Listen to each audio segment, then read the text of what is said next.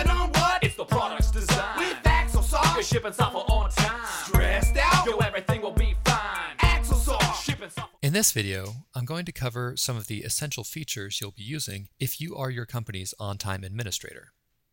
I'll cover topics like user security, as well as managing the customer portal.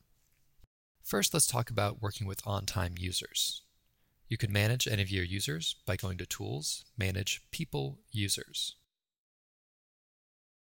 Click to add a new user, then enter a name and email address, select one or more security role, and set them to active or inactive.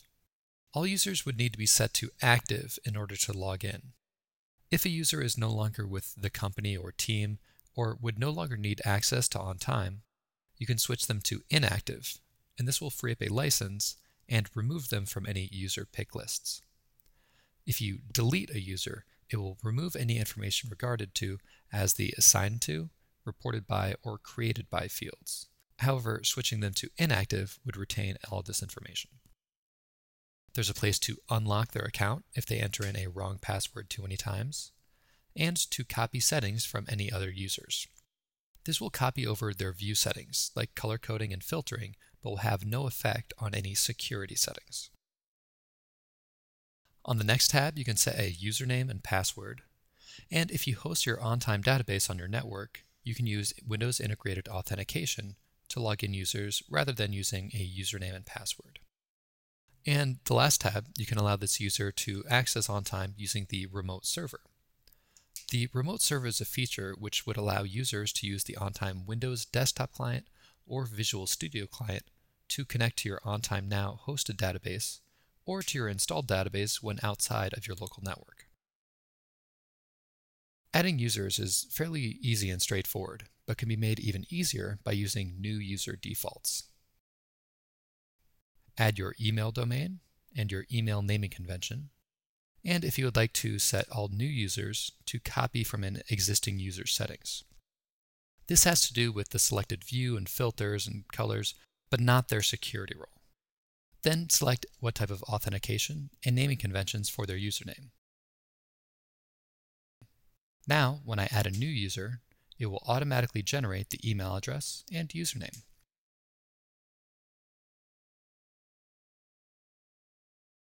Now let's turn to configuring security roles. Here are a list of sample security roles, which you can of course modify or add to. Here's a sample developer role, which I'll edit. And on the left, you can see which projects this user will have access to.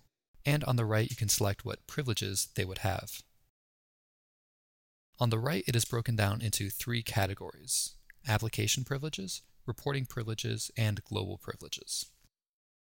Application privileges allow the user to manage projects, access attachments in the project wiki, and archive items we would recommend archiving items as opposed to deleting items, as deleting will just remove it from the database, and there is no method to undelete an item. Archiving the item will just remove it from any searches or views, but the data would still be stored in the database, as well as any attachments and emails saved along with the item. Standard add, edit, and delete wiki pages, as well as commenting on wiki pages. Then for each of the item types, the options are identical, so I'll just show the options for defects. There's view, add, edit, and delete for defects, for attachments, work logs, emails, and the option to view audit trails, source control management, and delete other users' comments. There are two options that allow for editing of items. The first is the edit privilege. This allows users to edit an item regardless of workflow step and always give them the same field template set under the project. Then there's the privilege to change an item's workflow step. This will allow them to edit an item, provided they have the privilege to move the item to another workflow step, and will always give them the field template designated specifically for the current workflow step. I'll talk about this more in the next episode, but for now I'll just mention that the edit privilege always allows the user to edit the item and always gives them the same options, so it's a more powerful privilege.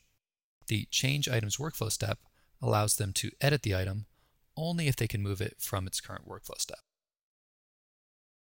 And there's the option to allow users to manage notifications for projects, for individual items, wiki pages, as well as manage alerts. For reporting privileges, you can select which reports are available for any users to run. And finally, some global privileges. Here you can enable any of the options under the Tools menu under Manage, like setting workflow or custom fields or field templates. And there's the option to modify and create custom reports, as well as the ability to create public canned responses, filters, and views. Users will always be able to save their own canned responses, views, filters, and report shortcuts, but they would need this privilege in order to share those with others. There are some more general features like import and export using the planning board and the customer's tree. And lastly, the ability to manage releases and users. I would recommend that you either have two users that have this privilege or at least two administrators. So if you have a user that forgets his or her password or if they're locked out or having any other issue, they would be able to log in and update their information if the one admin is not available.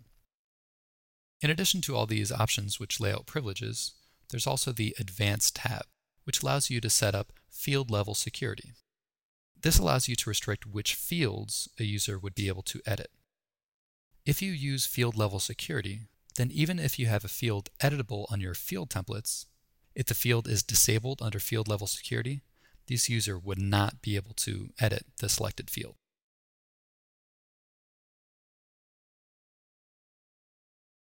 Once you create your security roles, you can add the role to a user in the Manage Users screen, and you can have multiple roles per user. All security roles are additive and use the least restrictive principle.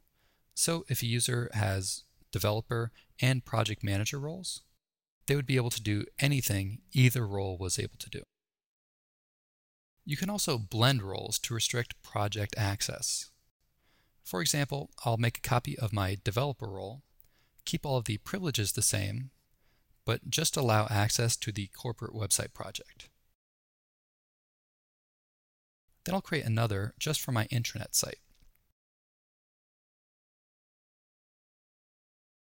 Then for this user, just select which projects they would need to have access to. Using a naming convention like this, where the project or role is first, will allow you to easily organize and assign any users to projects. So far, we've been looking at users, but now we'll take a look at managing customers and OnTime. At the top, you can select or search for any customers or companies that you support, and of course, add or edit any companies in your database. Here you can add a company name and other information, and then set the security settings for this company. All of these security settings will determine what privileges contacts have when logging in through your customer portal. All items in OnTime have a field called Publicly Viewable, which would allow you to make them available to others in the portal. If you would like to have certain items publicly viewable, you can either set them to default to be publicly viewable when adding items, when moving items to certain workflow steps, or you can edit any items and set the publicly viewable field to true.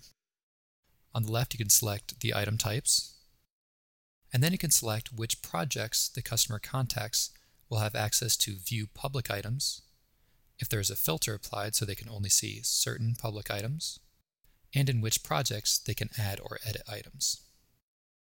So these are the settings on the company level. Then for the individual customer contact, you can enter any information like name and email address. Then under security, you can select if the customer can log in, set a password, or change their status. They would need to have this box checked and be set to approved in order to log in through your portal. Now for each of the items on the left, you can select what privileges this contact would have through the portal. Customers can also view items in the portal if they are associated with that customer contact. Either they created it in the portal, or they created an item by sending in an email, or if they're set as the customer contact name field for the item. Just like with new users, you can set the default values for these security options for any new contacts that you would like to add manually, or if the customer registers to create an account through the portal. This setting, as well as many others for the portal, can be found under Tools, Manage, Customer Portal Settings. Under the menu option for New Customer Defaults, you will notice that this menu includes all of the settings we just saw for the company and the customer contacts in the same list. Up to now, we've been talking about the security privileges for each customer once they log into the portal. However, there is also an option where customers can view, add, or edit items without even logging in. This is called anonymous access because you can give them some privileges, but they don't need to log in so you wouldn't know who they necessarily are. This would allow you to accept a lot of information from customers, but since it's set up anonymously, it may be difficult to follow up with the customer as they are not set as the customer contact. The settings here are the same as with new customer defaults, but there are no privileges for viewing My Items since customers are not logging in. This menu for Customer Portal Settings is also where you can control some of the look and feel of the customer portal. I'll start at the top under General Settings, and a lot of these are plainly stated, but I'd like to go over some of the more common configuration options. You can change the title bar for the customer portal, and the URL that would be used for any notifications to link customers to items in your portal. This should just be the link to your portal, so for OnTime Now hosted accounts, this should already be configured. Or if you're an installed customer, just place the link to your OnTime customer portal. The next few options are regarding if you would want to allow new customers to register through the portal, and then if they can log in right after registering, or if they would need to be approved first. You can also send out notifications whenever a customer registers through the portal. You can also set up an RSS feed for new public items, but in order to show items in the feed, they would need to be set to publicly viewable, and view public items must also be selected from anonymous access. You can set which fields are shown on the grid and which fields are available for customers to search through. If you add a field in the grid, like a date field or a pick list field, then it will also add a quick filter at the top of the grid, allowing this customer to filter using this field. There are a few other changes you can make to the OnTime customer portal under Appearance settings. You can set any messages that a customer might see if they click that they forgot their password, or in a prompt when they are registering, add any text to the footer, or if you would want to swap out these header images with any of your own company logos. And lastly, there's an option if you would like to configure the text that's sent along with emails when a customer registers through the portal or if they forgot their password, as well as setting the email address it's sent from.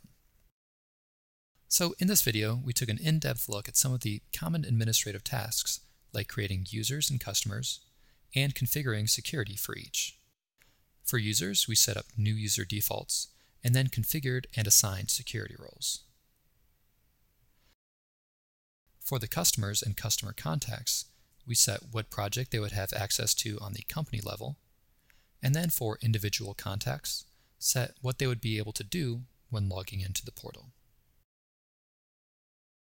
Then under Customer Portal Settings, we set some of the new customer defaults, anonymous access, what customers see before logging in, and made some changes to the portal like swapping images and any text, what fields are in the grid, and the fields your customers can search across to find items.